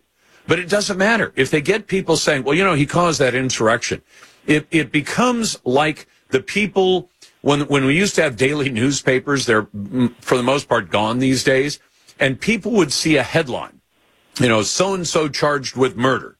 And they wouldn't read the story or they wouldn't read beyond the first paragraph. But from that point forward, if anybody brought that, that story up, you'd say, oh, that's the guy who murdered so and so. And you say, no, he didn't, he didn't murder anybody. You know, well, no, I saw the headline and that's all they read. They've understood something that is really uh, disaster. It can be disastrous, but it's really, uh, underhanded to say, if I can get everybody talking about Donald Trump caused an insurrection, really? How? Well, in his speech, he told people to go up and attack the Capitol. No, he didn't. I've read the speech. I've seen the speech. I saw it live. I saw it after it was live. I read the entire text. I looked for anything in there they could have pointed to. And in fact, what he did say was, let's go up and peacefully and patriotically tell the Congress we want all the votes counted and only the legal votes. And you say, that's what caused the insurrection? The attempted takeover of the U.S. government, the overthrow of the U.S. government? That's what caused it? And since then, they knew that eventually the FBI would look at it and say, there's nothing there to charge. And the DOJ would look at it and say, there's nothing there to charge. But if they could get people talking about it, and that's what they do. You talk to most Democrats these days and they'll say, Donald Trump caused that insurrection. Really? How did he do that? Well, you know, you know. And I said, no, well, you know mm-hmm. is not a standard of proof. Uh, well, you know right. is, is just, well, well, you know, you read the headline, Donald Trump caused the insurrection. And that's this woman in Maine, their secretary, uh, Shenna Bellows, she decided in an administrative hearing and said, I'm taking him off the ballot because he caused the insurrection. He participated in an insurrection. Therefore, he's disqualified under the 14th Amendment of the Constitution that if you're involved in an insurrection against the U.S. government and took an active role in it, and that did, and did require an active role because they said people in the South during this, before the Civil War who merely said, you know, maybe we should secede or maybe we should fight the North. They weren't disqualified, but the people who took an active role in the military or, uh, or elsewhere were disqualified from holding federal office. Okay. Uh, that's what they wrote in. But how did Donald Trump do that? It doesn't matter to them. I mean, it mm-hmm. matters a lot to you and me, but it doesn't matter to them at all. Charles, I appreciate the phone call. By the way, let me just give you the details. California is extending free health care paid for by American taxpayers to every single illegal alien in the state. And they're doing it through the Medi-Cal program, which is funded, you know, in part by the federal government, in part by the local taxpayers. There are now a dozen states Connecticut, New York, Massachusetts, Rhode Island, Maine, Vermont, Oregon, Illinois, and Washington, who already cover illegal aliens, and there are left wingers who want to extend it to every age of illegal aliens. That's what they want to do. And that's while some Americans don't have good health care, but Joe Biden's illegal aliens will get first class. You got the Lars Larson. The Lars Larson Show.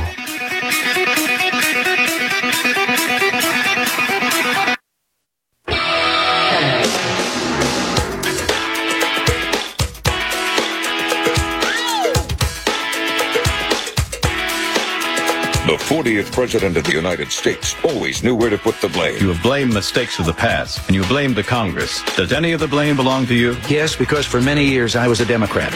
This is the Lars Larson Show. Welcome back to the Lars Larson Show. I got to tell you something. Claudine Gay, now the former president of Harvard University, she loses that job, but she keeps her gig at America's oldest university and her nearly $900,000 paycheck. So it's not like she's losing an awful lot. And now she's running around saying to everybody who'll listen that this is all about her skin color, that she's being pushed out because she's black, not because she's incompetent, not because she's a plagiarist, not because she had some really twisted views of anti-Semitism on the Harvard campus. No, it's because of her skin color, of course. So I thought we'd talk about that with Mike Gonzalez, senior fellow at the Heritage Foundation and author of the book BLM, The Making of a New Marxist Revolution. Mike, welcome back and Happy New Year.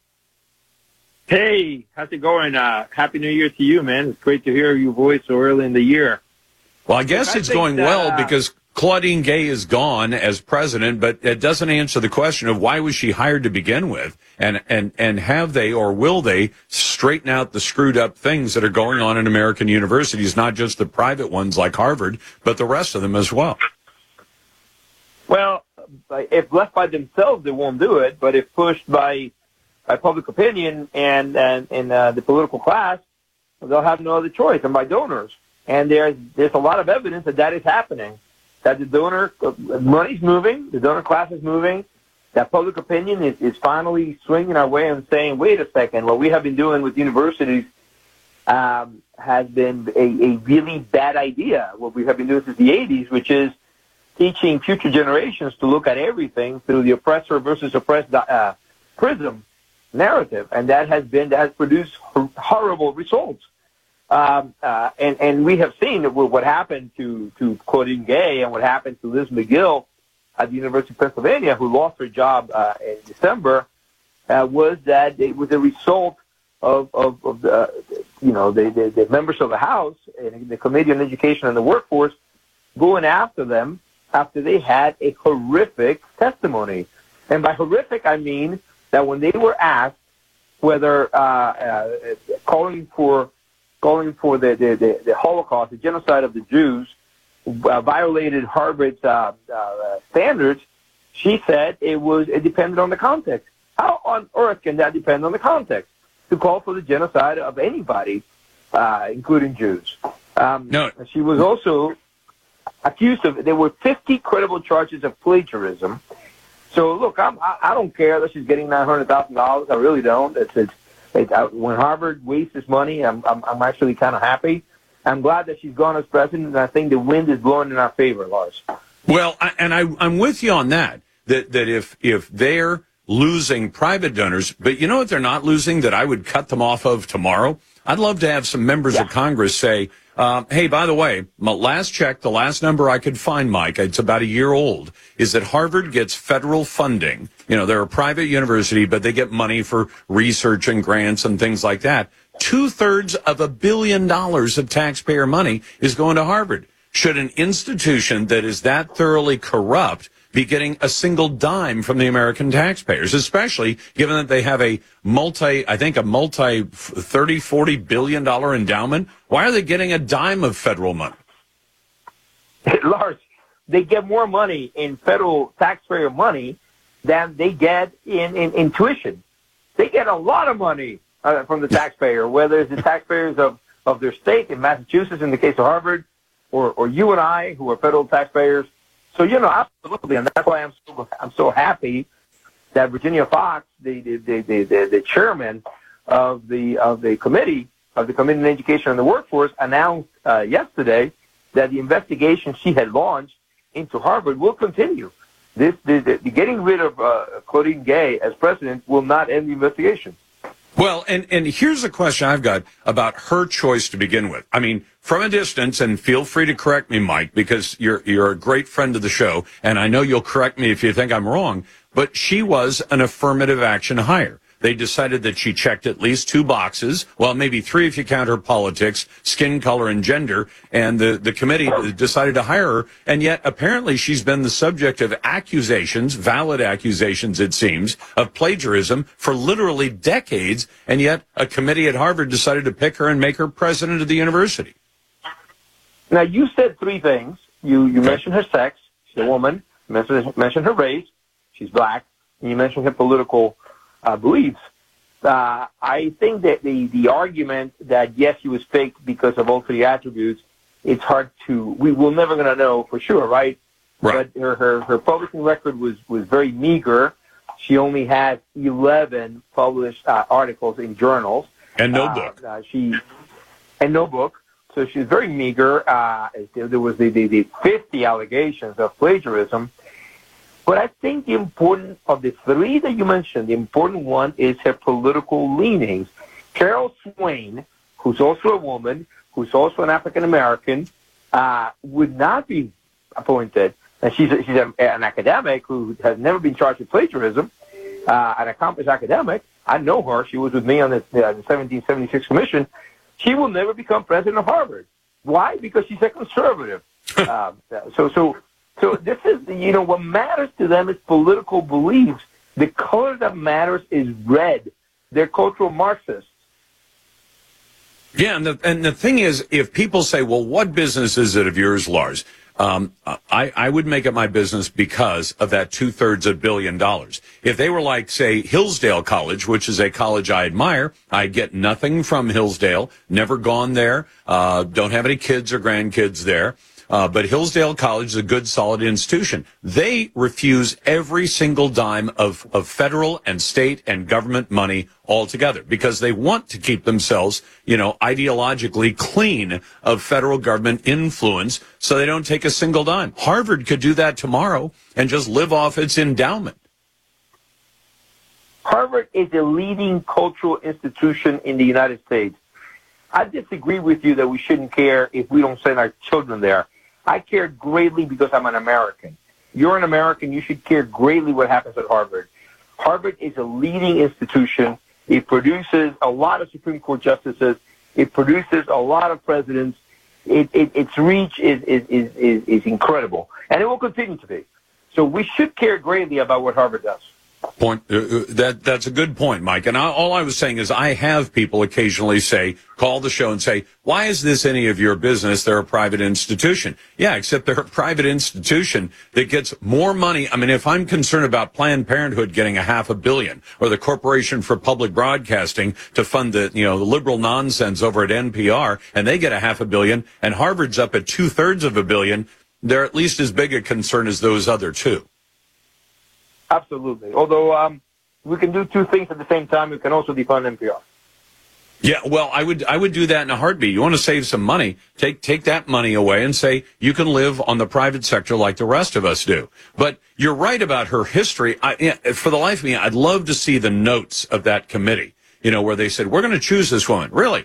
What has she written? Well, 11 articles in the last couple of decades. And you say, it would be like me doing a once a year talk show for an hour and, and calling myself a talk show host. She's not much of an academic if she's not doing any research, if she's not writing, and if she's, and if the charges are true, 50 instances of plagiarism and she's only produced 11 articles, does that mean that virtually everything that she's ever published was, uh, was stolen from somebody else? Some of them other African American academics who had their work stolen by this woman. It's a terrible situation. Mike Gonzalez is the author of BLM, The Making of a New Marxist Revolution. He's a good friend of the show. Mike, thanks very much and Happy New Year. Back in a moment, I'll get to your phone calls and emails at 866 Hey Lars. Naysayers go to the head of the line at 866 439 5277. You're listening to The Lars Larson Show and the Radio Northwest Network.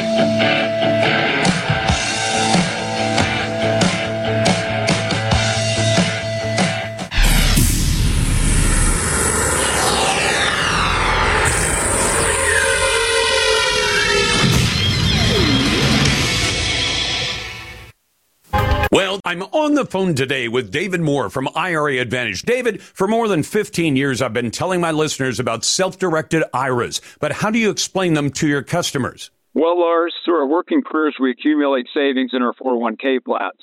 So rather than just rolling those funds over when you leave your job, you may want to think about setting up a truly self-directed IRA. With a self-directed IRA, your retirement portfolio can include real estate, precious metals, cryptocurrency, notes, loans, and even a new business startup. So, with a self directed IRA, you're not limited to equities like stocks and bonds? Exactly. There are so many more options that you can consider for your retirement portfolio. Would you like to learn more about self directed IRAs? Then go to IRAadvantage.com, view the videos, and then let the self directed IRA professionals at IRA Advantage set up a self directed IRA for you. Your retirement, your way. Visit the professionals today at IRAadvantage.com.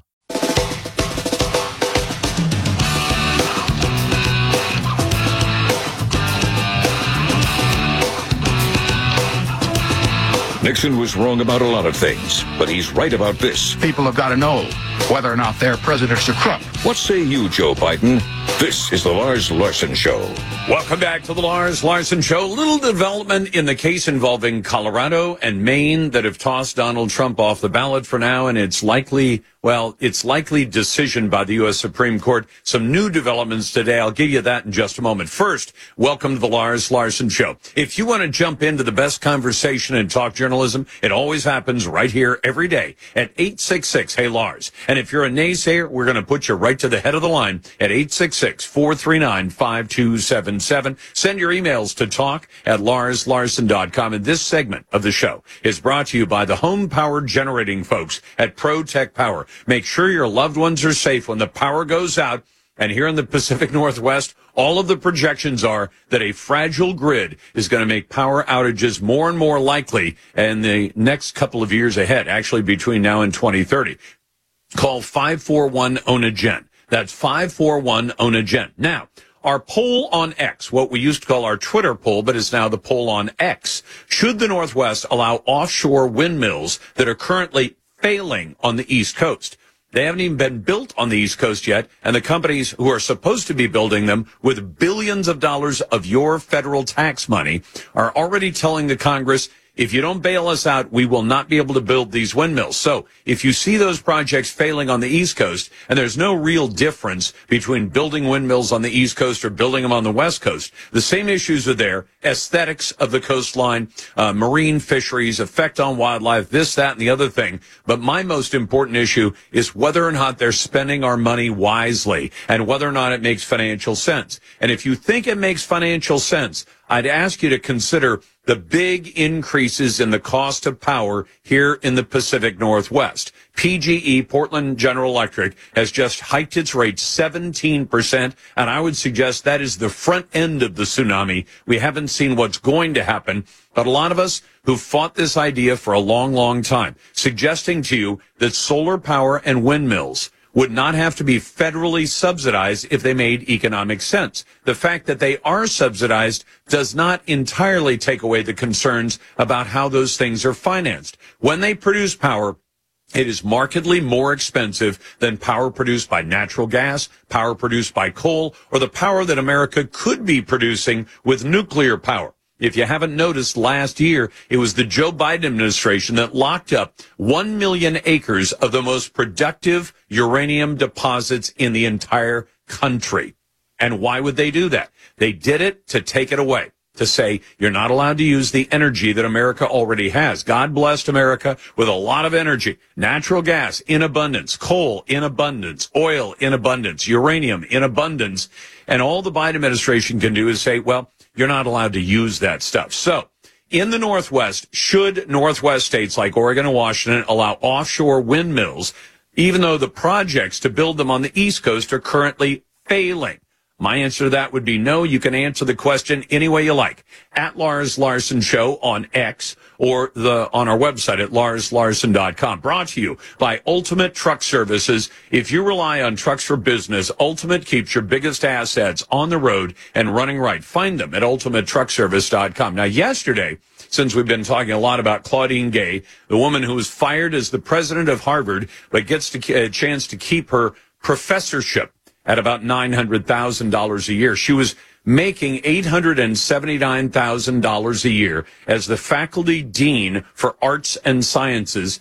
Uh, she got about a $50,000 raise between 2020 and 2021. She wasn't making that much more to be president of the institution. And now she's running around telling anybody who will listen that, uh, she was being fired because of her skin color, which is cockamamie and it's insulting. In any case, I asked you, should Harvard have allowed its plagiarist president to resign instead of being fired? I favored seeing her fired. 90% of you voted on our X poll and said she should have been fired. Only 10% said it was good enough that she was actually allowed to resign from her job. Glad to take your calls at 866-A-LARS. That's 866-439-5277. Send your emails to talk at larslarson.com. We're still waiting for the release of that client list and the 170 names that are connected to Jeffrey Epstein, the guy who was murdered in custody. I'm going to say that. I don't believe he committed suicide. He was waiting trial. His attorney said he was optimistic about beating the charges in court.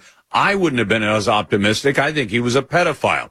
And I think he trafficked in children and he should have been locked up for the rest of his natural life. But so far, the release of those names, including John Doe number 36, you know, the horny hick from Arkansas, Bill Clinton, he is one of the names on that list. So we are told. But then you've got this. Donald Trump, as of today, has appealed formally to the U.S. Supreme Court about the Colorado decision to throw him off the primary election ballot, to make him ineligible under Section 3 of the 14th Amendment because Colorado says he engaged in and incited an insurrection on January 6, 2021. I don't believe that's true. The FBI doesn't believe it's true. The Biden DOJ doesn't think it's true. And now Donald Trump is asking the U.S. Supreme Court, can Colorado, through its court system, take the name of a presidential candidate off the election ballot and deny the people of Colorado the right to vote for Donald Trump? Same question has to be raised in Maine, where the Secretary of State has made the decision to take Donald Trump off the ballot. And there are 16 other states where there are currently lawsuits, including in Oregon, asking that Donald Trump be removed from the ballot. If that doesn't tell you the level of desperation of the Democrat Party, I don't think anything else would ever. The idea is the Democrats know they can't beat Donald Trump. They know the people want to vote him back into office, and they know we want to get rid of Joe. So FJB. You've got the Lars The Larson. Larson With me on the phone today is David Moore with Equity Advantage. David, for more than 15 years, I've been telling my listeners about 1031 exchanges, but how do you explain it to customers? Well, Lars, 1031 exchanges are over 100 years old at this point. They allow people to exchange out of one property into another, keeping their equity intact. For example, let's say you own an apartment building and you'd like a larger one. You can sell the property, pay the tax, or you can do an exchange deferring all capital gains tax. Is it complicated? It can be complicated, but the exchange can be as simple as selling one property and buying another using the professionals at Equity Advantage. Would you like to learn more about 1031 exchanges? Then go to 1031exchange.com. View the videos and then let the 1031 exchange professionals at Equity Advantage show you how it can work for you. You've worked hard for your money. Let Equity Advantage work hard to keep it yours. Visit 1031exchange.com.